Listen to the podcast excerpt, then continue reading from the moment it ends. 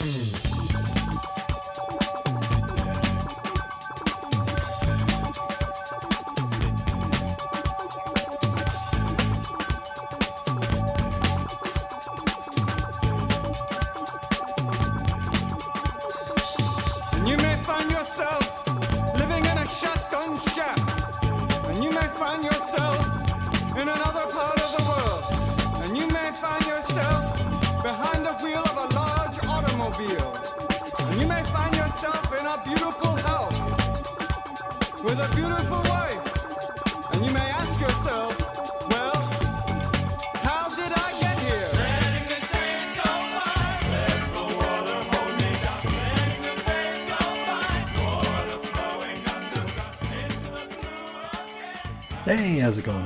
This is Chris. Welcome to episode 172 of X Lapsed, where uh, I am fresh back from the uh, the comic shop here. I was chasing some books down that, uh, you know, I probably really didn't need to chase down. Um, uh, we- we'll we'll talk about that uh, toward the end of the episode, though. Um, today we're going a little bit off the beaten path here, and I think uh, the beat the off the beaten path is going to be our regular path for the next handful of episodes, anyway.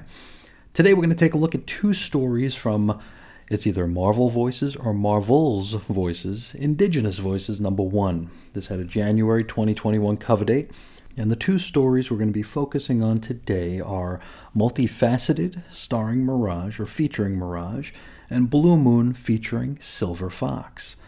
Writers Darcy Little Badger and Stephen Graham Jones. Art Kyle Charles and David Butler. I'm sorry, David Cutler. Inks Roberto Poggi. Colors Felipe Sobreiro and Chris Peter. Letters VC's Ariana Maher. Designs Selena Mahina. Edits Sarah Brunstad, Todd, uh, Tom Brevoort, easy for me to say, and CB Cebulski. With special thanks to Angelique Roque. Uh, cover price $4.99. This one went on sale November 18th of 2021. Now let's get into it here. We're going to start with Multifaceted featuring Mirage.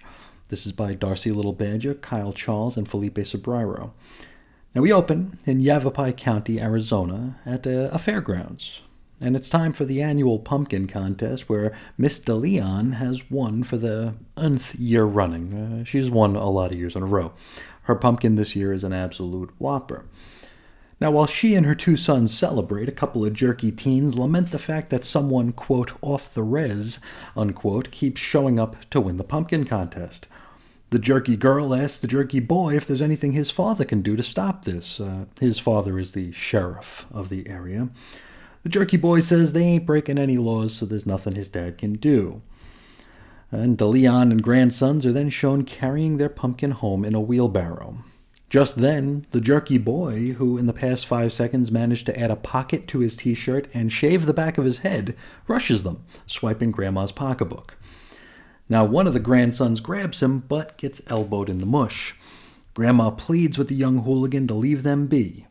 Meanwhile, the other grandson, Julius, reveals himself as being a mutant. His power appears to be that he can, like, manifest hellish beasts which he sicks on the sheriff's son. We jump ahead two days, and Dani Moonstar and Rahne Sinclair have arrived at the fairgrounds. Seems Julius has vanished into the night and is currently somewhere in the Arizona desert.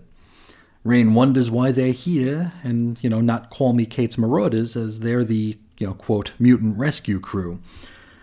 Which I guess is fairly accurate, if not a bit of an oversimplification. Uh, the Marauders are usually in it to uh, rescue refugees and bring them to Krakoa. This, at the moment, is a you know missing child case. Dani asserts that uh, well, this case is personal. Julius's tribe reached out to her specifically to find and protect him. We learn that the police, remember that Jerky Boy is the sheriff's son, they're already searching for Julius. So it's a, a race against several clocks here. Dani and Rahne have to contend with both the brutal desert climate as well as the police. Well, before we know it, our heroes are in the desert trying to track the missing mutant boy down. Suddenly, they're attacked by uh, one of those nightmarish beasties, and it kind of looks like a fun sized Predator X, if you remember those from. Uh, was it Second Coming or Messiah Complex? One of those. um, Hell, maybe both. Uh, Rahne is able to tackle it, after which Dani is able to mentally soothe and tame it. And from this point on, they use the monster as a mount. But, since this is an anthology short, it's not all that long of a trip. Dani and Rahne come upon an abandoned mine shaft and assume that this is where Julius has got to be hiding himself out.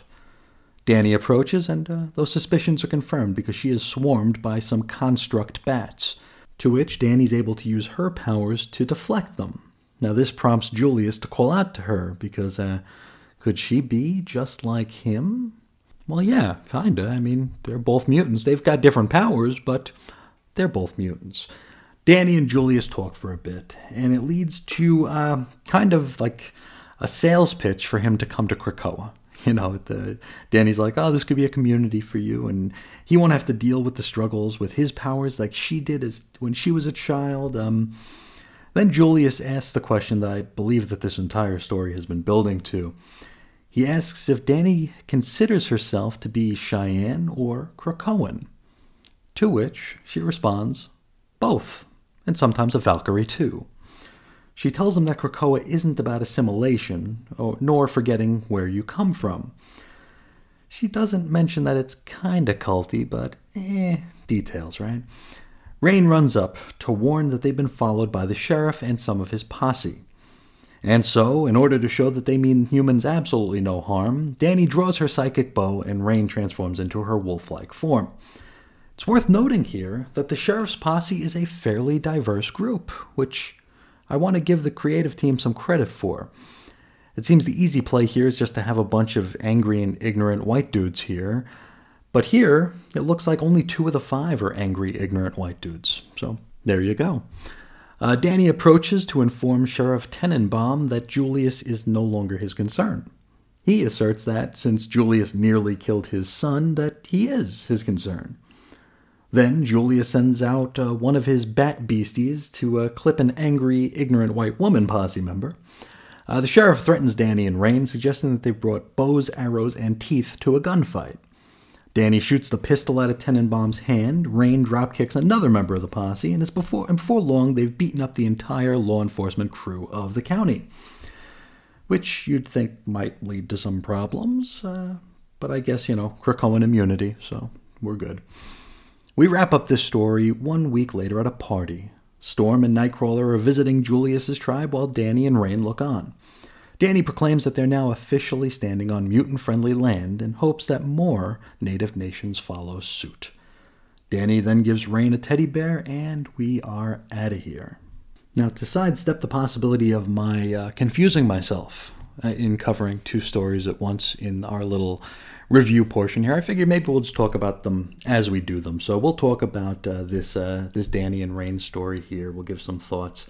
Um, I had a pretty good time with this story. Um, it was very much an X Men Unlimited story. It felt very traditional, um, while at the same time a little bit novel in that I, I don't think I fully recovered from M Day yet, you know, where we weren't getting new mutants here. And uh, now, I mean, we're getting a story here where we're meeting Julius, a brand new mutant, which would have been right at home in any sort of one shot uh, at any point from you know the mid '90s till you know 2004. Uh, this is a, a, story that you'd get. It's a story that I'm sure we've seen various takes on plenty of times before. Um, doesn't make it a bad story. Uh, like I said, I, I did enjoy this. I thought it was a, a nice throwback to um, simpler X times, right? Where you can just have a story like this. It doesn't need to be some you know, high concept thing. It's just a, hey, there's a mutant child here and he needs our help and and I kind of like that. It's uh, refreshingly traditional, uh, and also a little bit, like I said, it's a little bit novel in that uh, we are post M Day, and uh, it's not you know completely out of the realm of possibilities to see a uh, a brand new young mutant here. I don't know if Julius is going to uh, go to Krakoa. If I were a betting man, I'd say we will probably never see him again because I mean, in keeping with the tradition here, that's usually how these stories go. Uh, these stories introduce a character, they show us their powers, and then they uh, they never come back. Maybe I'll be wrong. Who knows here? Um, I mentioned during the synopsis here that I was ref- it was refreshing to see um, that the posse wasn't just comprised of uh, old, blatantly racist, um, just ignorant white guys. Which I mean, when we read these stories, that's usually what we get. So uh, definitely, I mean, it might sound like I'm being very, very sarcastic here, but I'm not. And uh, one last thing, I believe the question of whether or not Dani considers herself, herself to be a Cheyenne or a Krakoan was meant to be like kind of jaw-droppingly profound. But it, you know, I, I appreciate the way it was handled from there because I mean, it could have been something that Dani took pause with and sat and reflected here, but Dani is so sure of herself and is so comfortable in her own skin and with her uh, with her upbringing and where she is now that she can actually just come right back and say, "I'm both," you know. And it's not a, it's not. There's nothing wrong with that. And in fact, I'm also sometimes a Valkyrie, and there's nothing wrong with that. So I, I appreciated the way that the the question I feel was supposed to be a lot heavier than the response Dani gave it, and Dani gave it a response that I think was uh, was very fitting, in that it wasn't overthought. She she is what she is, and she's happy with that. So I, I like that answer, and I like this story. Um, the art here, it's worth noting, was also very very good as well. Next up, I mean, Silver Fox. We're going to talk about Silver Fox in Blue Moon here. This is by Stephen Graham Jones, David Cutler, and Chris Peter. Now, this story takes place a long time ago, like way before Krakoa. However, since Silver Fox is a Wolverine character and therefore maybe sort of kind of technically an X character, and uh, we're here anyway, we're going to take a look at it. And it's also going to, to call back to uh, some very seminal and maybe not so seminal Wolverine stories here. Just like we did with uh, Marvel's Voices number one, we talked about um, that just post Origins uh, Wolverine story where he met death. So I think it's fair game to cover here, and it definitely fits under our uh, X-lapsed purview. Now we open in the Northwest Territories, and it's again back in the long ago. Some soldiers happen across a grisly scene where some fur trappers have been slaughtered. The soldiers assume that some of the local natives did the deal, but not wanting to let the fine furs go to waste, decide to drag the trapper's sled back to camp with them. Later that night, we learn that the sled had a pair of stowaways, and this is Silver Fox and her husband, Trigo. Now, I don't know if we've seen Trigo before, and I tried doing some research on him, but all I can find is this very issue. That doesn't mean he's never been mentioned before, but this might just be his first and only appearance, though I could certainly be wrong. Now, they're here to take out the soldiers as treaty negotiations had failed to this point. They're not here to slaughter anybody, but uh, they have other plans in mind. Now, together, they break into the camp's food supply and they cut open a sack of flour. Here, Trigo exhibits a strange and kind of nebulous power. I'm not exactly sure what it means. Here, I think I think he sees into the future. I think he can he has visions. Now the gimmick here looks like Silver Fox and Trigo are sabotaging this place so that the soldiers won't be able to survive the winter here, leaving them either to retreat or perish. Now, Trigo's vision shows the soldiers turning on one another, probably since they are destroying the foodstuffs here and supplies won't be quite as plentiful during the winter. It's worth noting when Trigo's powers manifest, uh, it kind of looks like uh, like uh, Night Mask, Night Mask from the New Universe and later of the Avengers. He has like that like moon and star deal. Kind of looks like that. I don't know if that's on purpose or or what. Next, our pair cut through the dorms um, and uh, happen to wake up one of the soldiers. Silver Fox leaps onto him before he can make a peep. Then I think Trigo uses his power to either kill or KO the uh, the soldier here. It's not entirely clear, or maybe I'm just denser than I give myself credit for. Whatever the case, Silver Fox sure looks disappointed and also kind of shocked. Trigo is smiling and now sports a post invasion Maxwell Lord bloody nose. He tells Silver Fox not to give him that look. Outside, Trigo drops a deer carcass into the camp's water well. Silver Fox tells him, yeah, she reminds him that they don't have to do this. She then touches his face, which triggers another Night Maskian vision. He sees soldiers locked in a bloody and fiery battle with some locals. Silver Fox tells him that this isn't worth it. He disagrees because they need to see this through to the end. And so, their next stop is the cabin where the soldiers keep their guns. Inside, they cover the arms with blankets and then set the blankets on fire. Trigo says they're done. The camp will not be able to last the winter. No food, no water, no weapons. They'll never make it. With their mission complete, our pair go to leave. As they do, however, they run into an old woman approaching a sack while carrying a bucket. Silver Fox covers the old lady's mouth and tells her that, hey, we're just leaving, be quiet. The old lady instead begins to cry out for help, and so Silver Fox KOs her with a hard slap. They approach that sack and find that its contents are a adorable little tiny pup. Trigo uses his powers, showing a vision of the soldiers cooking and eating that very same pup, and so Silver Fox decides to keep it. As our heroes go to exit the camp, Silver Fox hands the puppy over to Trigo for a moment, which triggers his powers again, and now he sees what the future has in store for Silver Fox. He knows that she'll meet Logan. He knows that she'll have to shoot this dog when it goes rabid, which I can't believe they're making a reference to here. Um, for folks who follow from Claremont to Claremont, this was the story in Wolverine Volume 2, number 47, better known as the Tracy Tracykins issue, which me and my pal Joe talked about uh, last year. It's a wild story, and I, I cannot believe that we're calling back to it. It's wild. Um, now she'll all he uh, Trigo also knows that she will die at the hand of Sabretooth, and this is uh, Wolverine Volume Two, Number Ten. Trigo posits that if the dog was still alive at that time, her death might have been averted. We wrap up outside the camp with Silver Fox naming her new pet Blue, and we know from the the Tracykins issue that uh, they called it Old Blue. So uh, it lived a long life before it uh, before it went rabid. But that is the end of our coverage of Marvel's Voices, Indigenous Voices. Next episode, uh, we're we're keeping off the beaten path here, and like I said, I, I went to the shop today and bought something that I thought was um, timely, but it's not.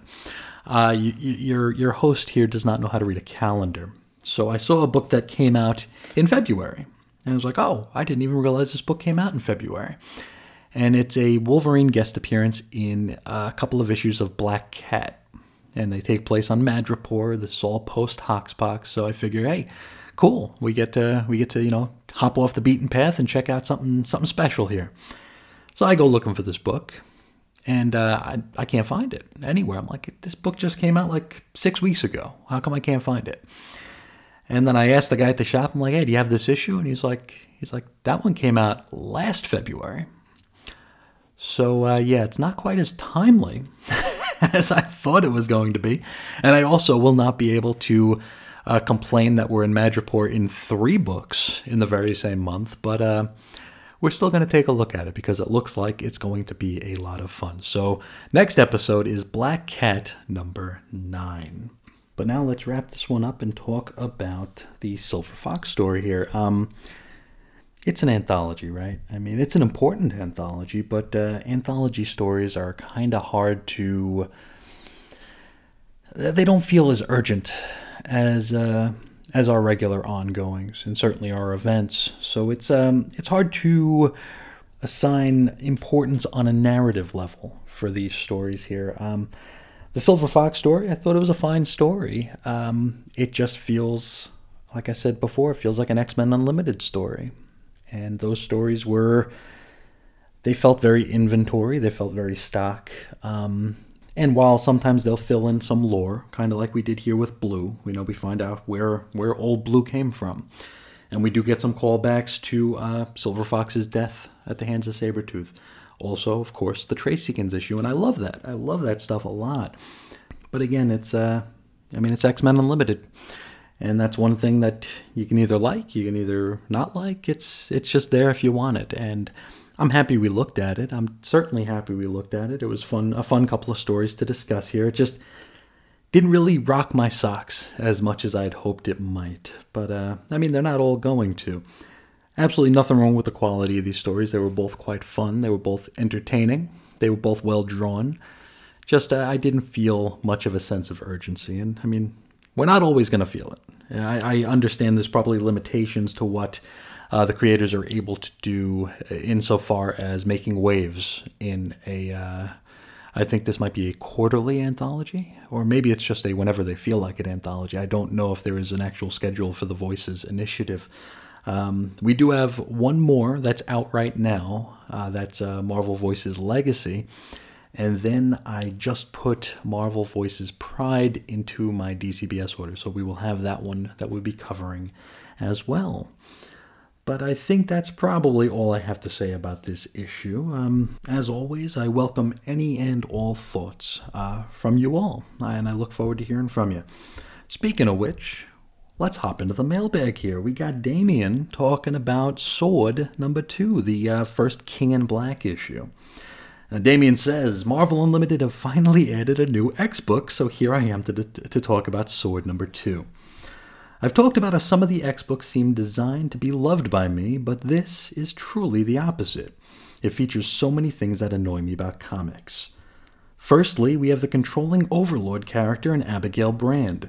She knows everything about everything and knows exactly what to do, when, and where. And of course, she's a cynic criticizing anyone else but her. I think she's an overused trope, and it annoys me. and you're, uh, that's absolutely true. Um, it's one of the reasons, I, I mean, I, have talked about a few reasons why I was dreading discussing Sword here, uh, from creative to narrative, you know? Abigail Brand is definitely one of the things I was not looking forward to reading. Um, and you know, I, I, think about it, you know, and we have uh, we have tropes and we have character clusters and stuff like that. And I know people back in the day used to poke fun at Chris Claremont for leaning on the like the strong female archetype character, right? I mean, even back in the day, as these books were coming out, uh, in some comics mags, uh, the writers and readers of the day would have a bit of fun with Claremont here. Like, there'd be articles that they would talk about a new hero, and then they'd be like a little insert that says, Chris Claremont says, Is there any reason it can't be a woman? Like, uh, I guess that was just maybe something he would ask often. I don't know. But those ma- those characters have managed to stand the test of time here. I mean, look at characters like Storm, or Carol Danvers. Sure, it hasn't always been a smooth ride, right? But uh, they're huge cornerstones of the Marvel Universe at this point. Now, characters like Abigail Brand belong to a different character cluster to me. Uh, we got Brand, and of course, we got Maria Friggin Hill. Uh, these are what I call, and this is an oversimplification, a gross oversimplification, but this I call them Bendis women. You know, they're overly snarky. Everything is said with a bite of sarcasm, and they're always the smartest people in the room, and everybody has no choice but to defer to them. It's definitely overused, and yes, very, very annoying.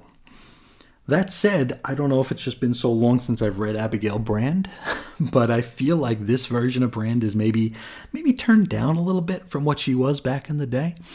I feel like she's not quite as horrible as I remember her being uh, probably around 2008 to 2010 or so. Now, Damien continues. There's plenty of good characterization in here, but I can't get over this hurdle. I also feel like he's adding too many characters. I was fascinated by the cast in issue 1, but he has to add Mentallo and Paibok and Sunfire. I wanted more of Peepers and WizKid. Yes, there are a lot of characters here. Um, and I'm really not uh, familiar enough with uh, Ewing's work to know whether or not he can uh, juggle such a large cast here. And unfortunately, I mean, we're being swept right into a uh, Marvel Mass crossover. So we're not going to find out for a little while. From the looks of it here, I think we have at least. I, th- I think we might get back to regularly scheduled programming in Sword number five or six. So um, it's a, it's a stutter start. I, I, think it might be too soon to um, really draw any conclusions on uh, his ability to to juggle this cast. But yeah, the the King in Black thing is not doing this book a, a much of a service here. Damien continues, and then we have Venom. I didn't care when I bought Amazing Spider-Man number 300, and I still don't care. The only good version of the character was in Chris Giarrusso's Bullpen Bits cartoons, where he just always said brains. and uh, yeah, that was I think that was around the turn of the century. Those uh, bullpen bits, and that was around the time where we as comics fans were all way too smart and sophisticated for uh, silly '90s things like uh, like Venom and, and Deadpool and uh, and Sabretooth and stuff like that, and uh, Carnage, and you know those those characters just never ever came back. So I guess we uh, we all uh, got the last laugh there, huh, didn't we? Uh, Damien continues. I had no idea that the Venomized character was Cable. I took the "To me, my X-Men" as a suggestion that it was Professor Xavier. I know he's got a big gun and a giant sword, but I thought they were I thought they were just because it's a Venom story, therefore 90s. Yeah, um, to me, I, I, I think I mentioned this during the discussion of the book, but I had just finished reading and covering the Extermination miniseries, and that first page with Cable, uh, the Venomized Cable there, um, where it's not revealed to be Cable, but it's, you know, we just know it's a guy. Um, that reminded me a lot of the opening pages of Extermination. So I don't know if that was by design or if it was just what my mind went to, but I figured out it was cable from that, or at least I was able to posit that it was cable from that. Um, and the to me my X Men line, I mean that's that's almost become a meme in and of itself here. That's uh, that's not just for Professor X anymore, unfortunately. That's uh, to any chucklehead who wants to say it. Damien continues. I know you said every Marvel crossover, crossover is the same nowadays, but I'm seeing more similarities with old DC crossover Eclipso the Darkness Within. I suppose I should be grateful they didn't stick a lump of plastic to the front cover.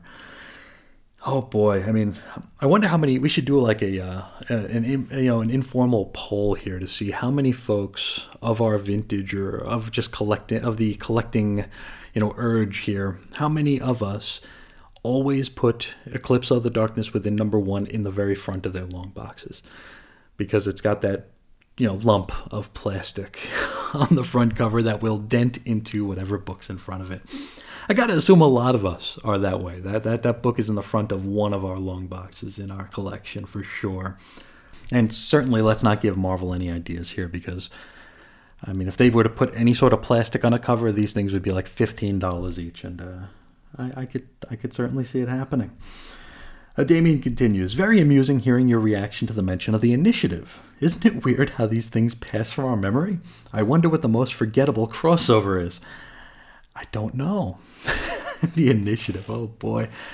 That comes from, like, that's post Civil War, if I'm remembering correctly, where they were going to put registered superheroes one group per state, right? So, like, every state would have their own little grouping of the initiative, the Avengers, the initiative groups. And um, as I've talked about several times, uh, Civil War was the end of my Marvel zombiedom. And so pretty much everything in the dawn of that, or the uh, the dusk of that, whatever came after it, is what I'm trying to say, is uh, totally conflated and confused in my mind. Um, I would say from from Civil War to uh, Hoxpox. maybe everything is kind of just confl- conflated and commingled and just in bunches. So yeah, it's yeah, these things just uh, these go in one ear and out the other here. It's funny. I was talking about the forgettable crossovers here. It might have been during this episode where I was like, "We're the only ones still talking about Empire," and I'm like, "I can't even remember what came before Empire." And uh, it wasn't until I was covering the issue of Champions that I was reminded that like there was a dragon from something called War of the Realms. So I'm like, oh, I guess War of the Realms was before that. So uh, yeah, I don't I don't know any of these things. They're all they're all just so samey, and they're all just. I mean, they follow the same story structure every single time. It's just so like blatant, and I I can't believe that there are still people buying these core event miniseries is here. Uh, King in Black. I don't know how the sales are going, but uh, people seem excited for it. I just don't understand. I don't understand how people are lining up to read the same thing over and over again. But then again, I mean, I'm in my am I am I in my fourth decade as an X Men fan? So I mean, I, have absolutely no room to talk here. Um, Damien wraps up with anyway. Until I get a new black costume, make mine X lapsed. Well, Thank you so much. Uh, I, I, hate that they're taking so long to uh, to put these things on unlimited.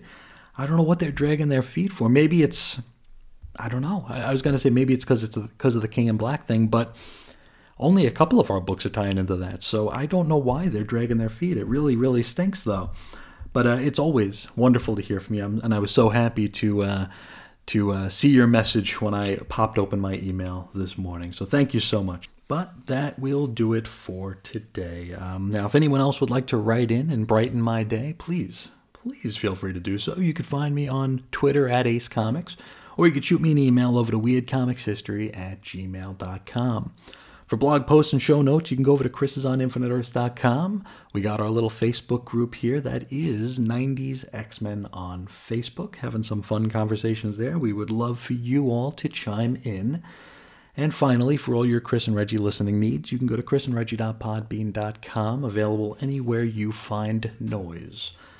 But that will wrap us up for today. I'd like to thank you all so much for sharing this journey with me, and uh, till next time, as always, I'll talk to you again real soon. See ya.